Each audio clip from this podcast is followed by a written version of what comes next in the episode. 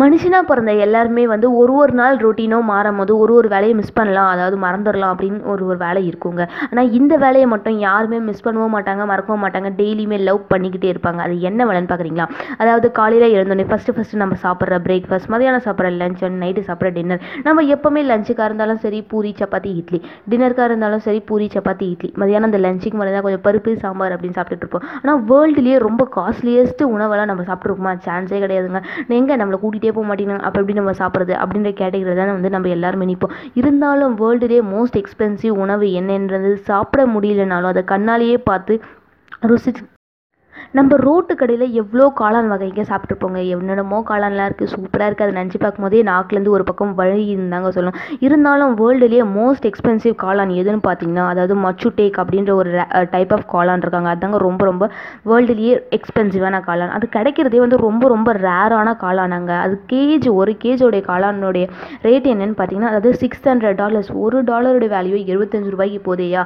அறுநூறு டாலர் கொடுத்து நான் அந்த காளான் வாங்கி சாப்பிடணுமா அப்படின்னு கேட்டிங்கன்னா உங்களுக்கு ருசியாக இருக்கணும் டேஸ்ட்டாக இருக்கணும்னு நினச்சிங்க நீங்கள் வாங்கி சாப்பிட்டதா ஆகணுங்க. அது மட்டும் இல்லாமல் இந்தியன் வேல்யூவில் அந்த காளானுக்கு வந்து எவ்வளோ ரேட்டுன்னு பார்த்தீங்கன்னா அதாவது ஒரே ஒரு கிலோ காளானுக்கு நாற்பத்தஞ்சாயிரரூபா கேட்குறாங்க நாற்பத்தஞ்சாயிரரூபா வச்சு நான் என்னென்னமோ வாங்குவேன் அப்படின்லாம் நினைக்கலாம். இருந்தாலும் இந்த காளான் வந்து எங்கே விளையுது பார்த்தீங்கன்னா அதாவது வந்து ஜப்பானில் தான் வந்து இந்த காளான் வந்து பூர்வீகமாக கொண்டு இருக்குன்னு சொல்கிறாங்க ஜப்பானில் மட்டுமா விளையுமா அப்படின்னு கேட்டிங்கன்னா அதாவது சவுத் ஏஷியனில் இருக்க கண்ட்ரிஸ் எல்லாத்துலேயுமே வந்து இந்த காளான் வந்து விளையுமா? ஆனால் ஜப்பானில் வந்து பர்டிகுலராக இந்த காளானுக்காகவே ஸ்பெஷலாக தோட்டம் வச்சு அதை எந்த ஒரு பூ பூச்சியும் வராமல் அந்த காளான் வளரும் போது நடுவில் இது எந்த ஒரு பூண்டு புல்லும் வளராமல் அவ்வளோ சூப்பராக வந்து பார்த்துட்ருக்காங்களா இந்த ஜப்பான் மக்கள். அதனால இந்த காளான் வந்து அவ்வளோ எக்ஸ்பென்சிவ் போல் இருக்குது இருந்தாலும் ஜப்பான் மக்கள் வந்து இந்த காளான் வளர்க்குறதுக்கு அவ்வளோ இடம் இல்லை அப்படின்னு சொல்லிட்டு கொஞ்சம் ஃபீல் பண்ணிக்கிட்டு இருக்கனால ஃப்யூச்சரில் இந்த காளான் வந்து அழிஞ்சு போகிறதுக்கும் அதாவது இருந்த இடம் தெரியாமையே போகிறதுக்கும் சான்சஸ் இருக்குன்னு வந்து சொல்லிட்டு வராங்க.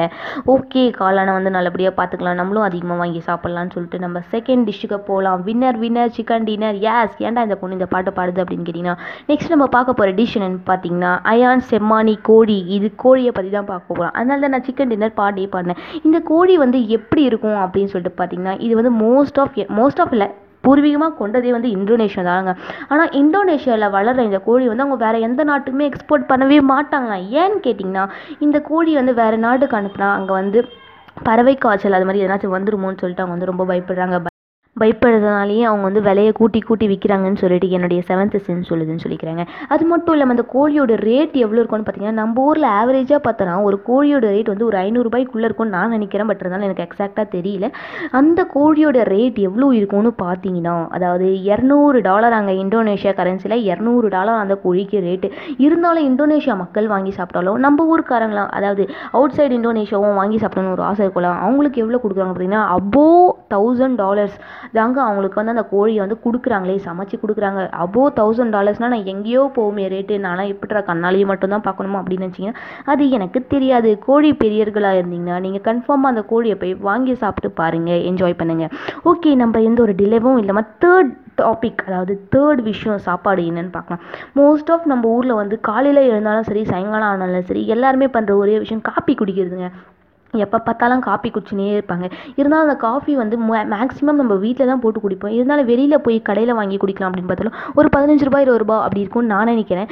இருந்தாலும் இந்த காஃபியோட ரேட் எவ்வளோன்னு பார்த்தீங்கன்னா தலைகீழெல்லாம் சுற்றி இருந்து அப்படி தலை சுற்றுற அளவுக்கு என்ன ரேட்டுன்னு பார்த்தீங்கன்னா அதாவது ஒன் கேஜ் ஆஃப் இந்த காஃபி கோபி லுக் காஃபி அப்படின்ற ஒரு காஃபியோட ரேட் வந்து டூ ஃபிஃப்டி டாலர்ஸ்லேருந்து தௌசண்ட் டூ ஹண்ட்ரட் டாலர்ஸ் வரைக்கும் இந்த காஃபி வந்து விற்று போதாங்க அது எங்கே மோஸ்ட் ஆஃப் uh, செய்கிறாங்க அப்படின்னு பார்த்தீங்கன்னா இந்தோனேஷியா பிலிப்பைன்ஸ் சவுத் இந்தியா நம்ம ஊரில் கூட கொஞ்சம் கொஞ்சம் செய்கிறாங்க போல இருக்குது பட் இருந்தாலும் அந்த காஃபி எப்படி இருக்கும்னு சொல்லிட்டு நம்ம ஊரில் பல பேருக்கு தெரியுதே கிடையாது இன்க்ளூடிங் மீ அதாவது ஃபோர்த்து டாபிக் என்னன்னு பார்க்க போகிறீங்களா ஃபோர்த்து ஃபுட்டு டாபிக்ன்றதோட ஃபோர்த்து ஃபுட்டாக நம்ம என்ன பார்க்க போகிறோம் அப்படின்னு சொன்னிங்கன்னா நம்ம ஊரில் குழந்தைங்க வளர்கிறதுக்கு அதாவது ப்ரெக்னெண்ட்டாக இருக்கும்போது குழந்தை வெள்ளையாக பண்ண வெள்ளையாக வளரணும் அப்படின்றதுக்காக நம்ம ஊரில் வந்து அதிகமாக சாப்பிட்ற பூ என்ன பூ? குங்குமப்பூ.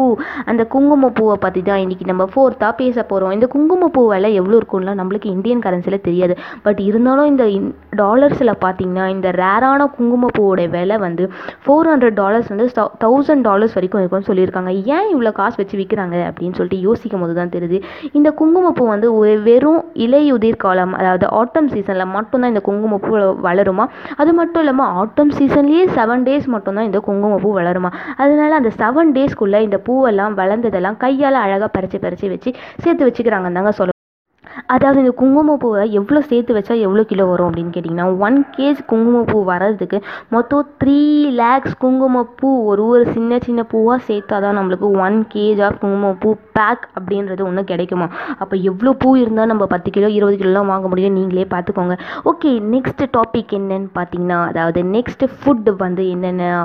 சீஸ் எல்லாருக்குமே ரொம்ப பிடிக்கும் சீஸ்னால் ஆனால் நம்ம ஊரில் வந்து சீஸ் ரேட் வந்து அவ்வளோலாம் இருக்காது. கொஞ்சம் கம்மியாக தான் இருக்கும். நான் கேள்விப்பட்டிருக்கேன். பட் இருந்தாலும் இந்த சீஸ் விலை எங்கேன்னு பார்த்தீங்கன்னா எங்கேயோ போதுங்க. இந்த சீஸோடைய ஃபுல் பேர் என்னென்னு பார்த்தீங்கன்னா முஸ் சீஸ் அப்படின்னு சொல்லிட்டு சொல்கிறாங்க இதில் வந்து மோ வேர்ல்டுலேயே மோஸ்ட் எக்ஸ்பென்சிவான சீஸும் இது தானாங்க மேனுஃபேக்சரிங் வந்து இது ஒரே ஒரு இடத்துல தான் பண்ணுறாங்களா அது எந்த இடம்னு பார்த்தீங்கன்னா ஸ்வீடனில் தான். இந்த கம்பெனியும் இருக்குது அங்கே தான் வந்து சீஸை வந்து மேனுஃபேக்சரிங்கும் பண்ணுறாங்க இந்த சீஸோட ஒரே ஒரு கேஜ் ரேட் எவ்வளோன்னு பார்த்தீங்கன்னா அதாவது தௌசண்ட் செவன்ட்டி ஃபோர் டாலர்ஸ் வரைக்கும் இருக்கும்னு சொல்கிறாங்க அது மட்டும் இல்லாமல் இந்த சீஸை வந்து அங்கே அவ்வளோலாம் மேனுஃபேக்சர் பண்ணுறதில்ல ஒரு லிமிட்டட் எடிஷனாக தான் அவங்க வந்து மேனுஃபேக்சர் பண்ணி சேல் பண்ணுறாங்க அதனால தான் அதுக்கு தௌசண்ட் செவன்ட்டி ஃபோர் டாலர்ஸ் வந்து ரேட்டாக ஃபிக்ஸ் பண்ணியிருக்காங்க. தாங்க சொல்லணும். இருந்தாலும் சீஸ்னால் எல்லாருக்கும் பிடிக்கும். இந்த சீஸையும் யாருனாச்சும் ட்ரை பண்ண ட்ரை பண்ணணும்னு நினச்சிங்கன்னா ட்ரை பண்ணி பார்க்கலாம்.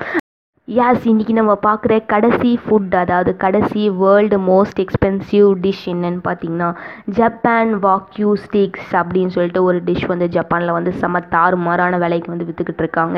அந்த டிஷ் எதுலேருந்து செய்கிறாங்கன்னு பார்த்தீங்கன்னா மாட்டிறைச்சி அதாவது மீட் மீட்டா இல்லை ஆமாம் மாட்டிறைச்சி அப்படின்றதெல்லாம் வந்து இந்த டிஷ் வந்து மேனுஃபேக்சரிங்கே பண்ணுறாங்க இது வந்து ரொம்ப ரொம்ப டேஸ்டியாகவும் ரொம்ப ரொம்ப பார்க்குறதுக்கே கண்ணுக்கு ஒரு விருந்தாகவும் இருக்குமா இந்த டிஷ் வாங்கி சாப்பிட்டு பார்த்தா தானே தெரியும். அது மட்டும் இல்லாமல் இந்த மீட் வந்து வந்து ஒரு கிலோ வந்து செம்ம எக்ஸ்பென்சிவான ரேட்டுக்கு தான் வந்து விற்கிறாங்களாங்க இந்த மீட் வந்து ஒரு குட் ஸ்மெல்லையும் வந்து ஒரு குட் லுக்கையும் வந்து பார்க்குறவங்களுக்கு தருதான். அப்படி பார்த்தாலே வாங்கி சாப்பிடணும். அப்படி அது நாக்கில் எச்சி ஊறுற ஒரு டேஸ்ட் வந்துடும் போல இருக்குங்க. அது மட்டும் இல்லாமல் இது மேனுஃபேக்சரிங் பண்ணுறதுக்கு எது இதெல்லாம் பயன்படுத்தப்படுதுன்னு பார்த்தீங்கன்னா வெறும் மீட் அதாவது வாயுக் அப்படின்ற ஒரு காளையை தான் வந்து இந்த டிஷ் மேனுஃபேக்சரிங்க்கு யூஸ் பண்ணுறாங்க காளை மட்டும் இல்லை காளையோட கண்ணியும் வந்து இந்த கண்ணுனாக அந்த குட்டி இருக்குல்ல அதையும் வந்து இந்த டிஷ்ஷு செய்யறதுக்கு யூஸ் பண்ணுறாங்க அந்த காலை வந்து வளர்க்குறது வந்து ரொம்ப ரொம்ப ரொம்பவே கஷ்டம். அந்த காளை சாப்பிட்றதுக்கு வந்து புல்லு பூண்டு தான் நம்ம ஊர்லலாம் தருவோம். ஆனால் அந்த காளைக்கு என்ன தெரியுமா தராங்க? ட்ரிங்க்ஸு பீரு ஒயனு ஒயினு இதெல்லாமே அந்த காளைக்கு வந்து சாப்பிட்றதுக்கு உணவாக தராங்களாங்க. அது மட்டும் இல்லாமல் அந்த காளை வந்து நல்லா புஸ்தியாக வளர்கிறதுக்கு வந்து கிளாசிக்கல் மியூசிக்லாம் ப்ளே பண்ணுறாங்களாம் அப்போ தான் இந்த காளை நல்லா வளரும் அப்படின்னு சொல்லிட்டு இவ்வளோ பண்ணுறாங்களே அந்த காளையோட ரேட் என்ன இருக்குன்னு பார்த்தீங்கன்னா ஒரு கேஜ் ஆஃப் காளை வந்து ஃபோர் ஃபிஃப்டி டாலர்ஸாம் அதாவது ஜப்பான் மதிப்பில் அந்த காளையோட விலை நானூற்றி ஐம்பது ரூபாய். இந்த மாதிரி எக்ஸ்பென்சிவான காளை வந்து எங்கே இருக்குன்னு பார்த்தீங்கன்னா ஜப்பான் வாயு ஸ்டிக்ஸ் அப்படின்ற ஒரு டிஷ் வந்து ஜப்பானில் மேட் பண்ணுறாங்க யாருனாச்சும் சாப்பிட்ணுன்னு ஆசைப்பட்டிங்கன்னா டேரெக்டாக ஜப்பானுக்கு போயிட்டு இந்த டிஷ்ஷை வந்து சாப்பிட்டு டேஸ்ட் பண்ணி எப்படி இருக்குன்னு சொல்லுங்கள் எஸ் இதோட இந்த ஷோவை முடிச்சுக்கலாம்னு நினைக்கிறேன். மோஸ்ட் ஆஃப் த ஃபுட்டீஸ்க்காக இந்த எபிசோடை நான் வந்து டெடிகேட் பண்ணலாம்னு சொல்லிக்கிறேன். Okay anyways end of the show இதை நான் உங்கள் மணலை பொண்ணு ஐடியா வச்சுட்டு சுற்றுற பிரியதர்ஷினி தேங்க்யூ ஃபார் லிசனிங் முடிஞ்ச அளவுக்கு லைக் பண்ணுங்கள் கமெண்ட் பண்ணுங்கள் சப்ஸ்கிரைப் பண்ண கொஞ்சம் ட்ரை பண்ணுங்கன்னு சொல்லிட்டு முடிச்சுக்கிறேன். தேங்க்யூ